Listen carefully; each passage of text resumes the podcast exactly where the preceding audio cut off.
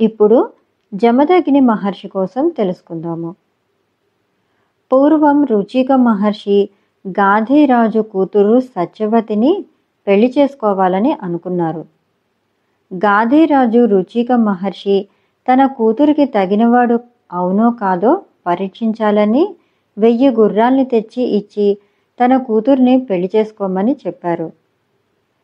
వెయ్యి గుర్రాల్ని తెచ్చి ఇచ్చి సత్యవతిని పెళ్ళి చేసుకున్నారు రుచిక మహర్షి. ఒకసారి సత్యవతి తనకి ఒక కొడుకుని తల్లిదండ్రులకి ఒక కొడుకుని అనుగ్రహించమని రుచిక మహర్షిని అడిగారు. మనం అంతకుముందు రుచిక మహర్షి కథలో చెప్పుకున్నాం కదా ఒకసారి గుర్తు తెచ్చుకోండి. సరే రాజు బ్రహ్మ మంత్రాలతో రెండు కుండలు తెచ్చి మొదటి కుండలోనున్న దాన్ని ఉపయోగించిన వాళ్ళకి ఉత్తముడైన రాజు రెండవ కుండలోనున్న దాన్ని ఉపయోగిస్తే తపస్సంపన్నుడు అయిన బ్రాహ్మణుడు పుడతారు.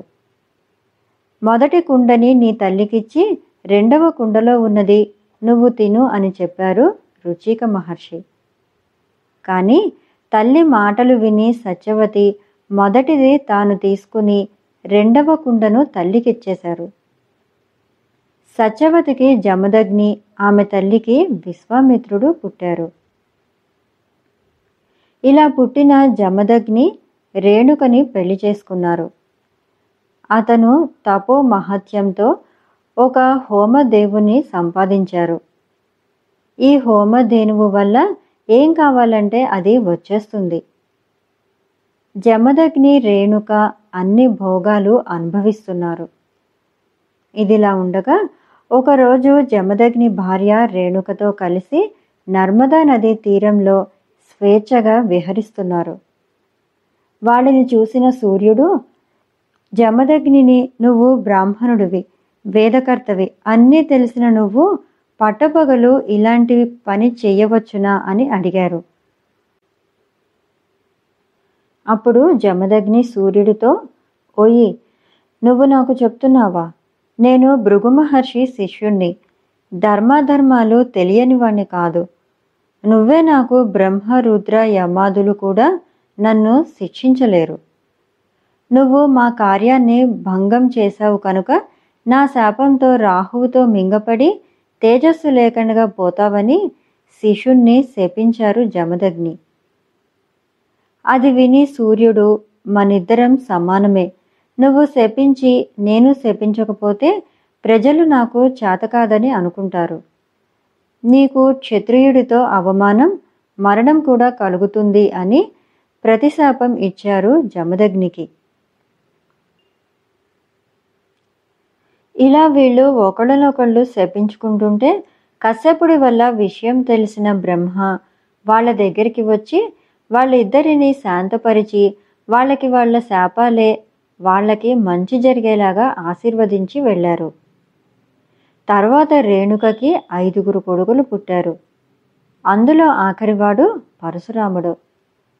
రేణుకాదేవి నీళ్ళు తెచ్చుకునేందుకు నదికి వెళ్ళి చిత్రధరుడు అనే రాజు భార్యతో కలిసి స్నానం చేస్తుండగా ఆనందంగా చూసింది. ఆ సమయంలో ఆమె చేతిలో ఉన్న కుండ కింద పడి పగిలిపోయింది. ఎప్పుడైనా కుండ పగిలితే ఇసుక తీసి అనుకోగానే కుండ వచ్చేసేది. కానీ పరపురుషుణ్ణి చూడటం వల్ల పాతివ్రత్య భంగం కలిగి కుండ రాలేదు.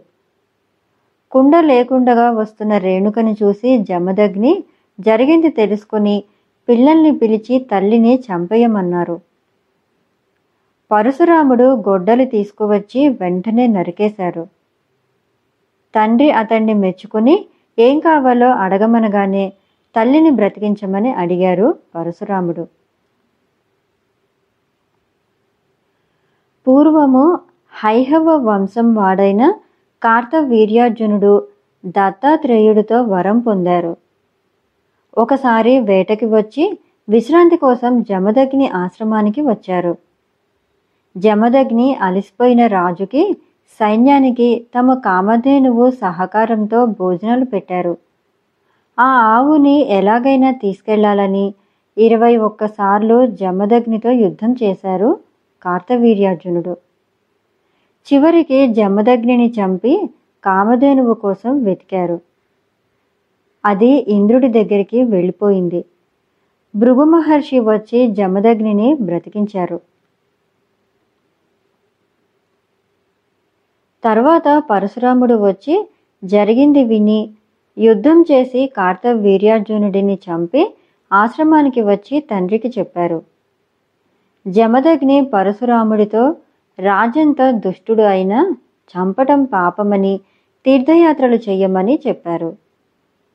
విష్ణు స్వరూపుడు అయిన కార్తవీర్యుడు తనకి విరోధి అయిన ధర్మానికి కట్టుబడి కొడుకుని కూడా శిక్షించారు మహర్షి. జమదగ్ని మహర్షి పితృకార్యం చేస్తూ ఆవుపాలు పిండి ఒకచోట పెట్టారు. కోపదేవత మహర్షికి శాంతం ఎక్కువ కదా పరీక్షిద్దామని పాలు కింద పడిపోయేలాగా చేశారు. జమదగ్ని శాంతంగానే ఉన్నారు. కోపదేవత భృగువంశం వాళ్ళు కోపిష్ఠులని విన్నాను. అందుకే నేను పరీక్షిద్దామని ఇలా చేశాను.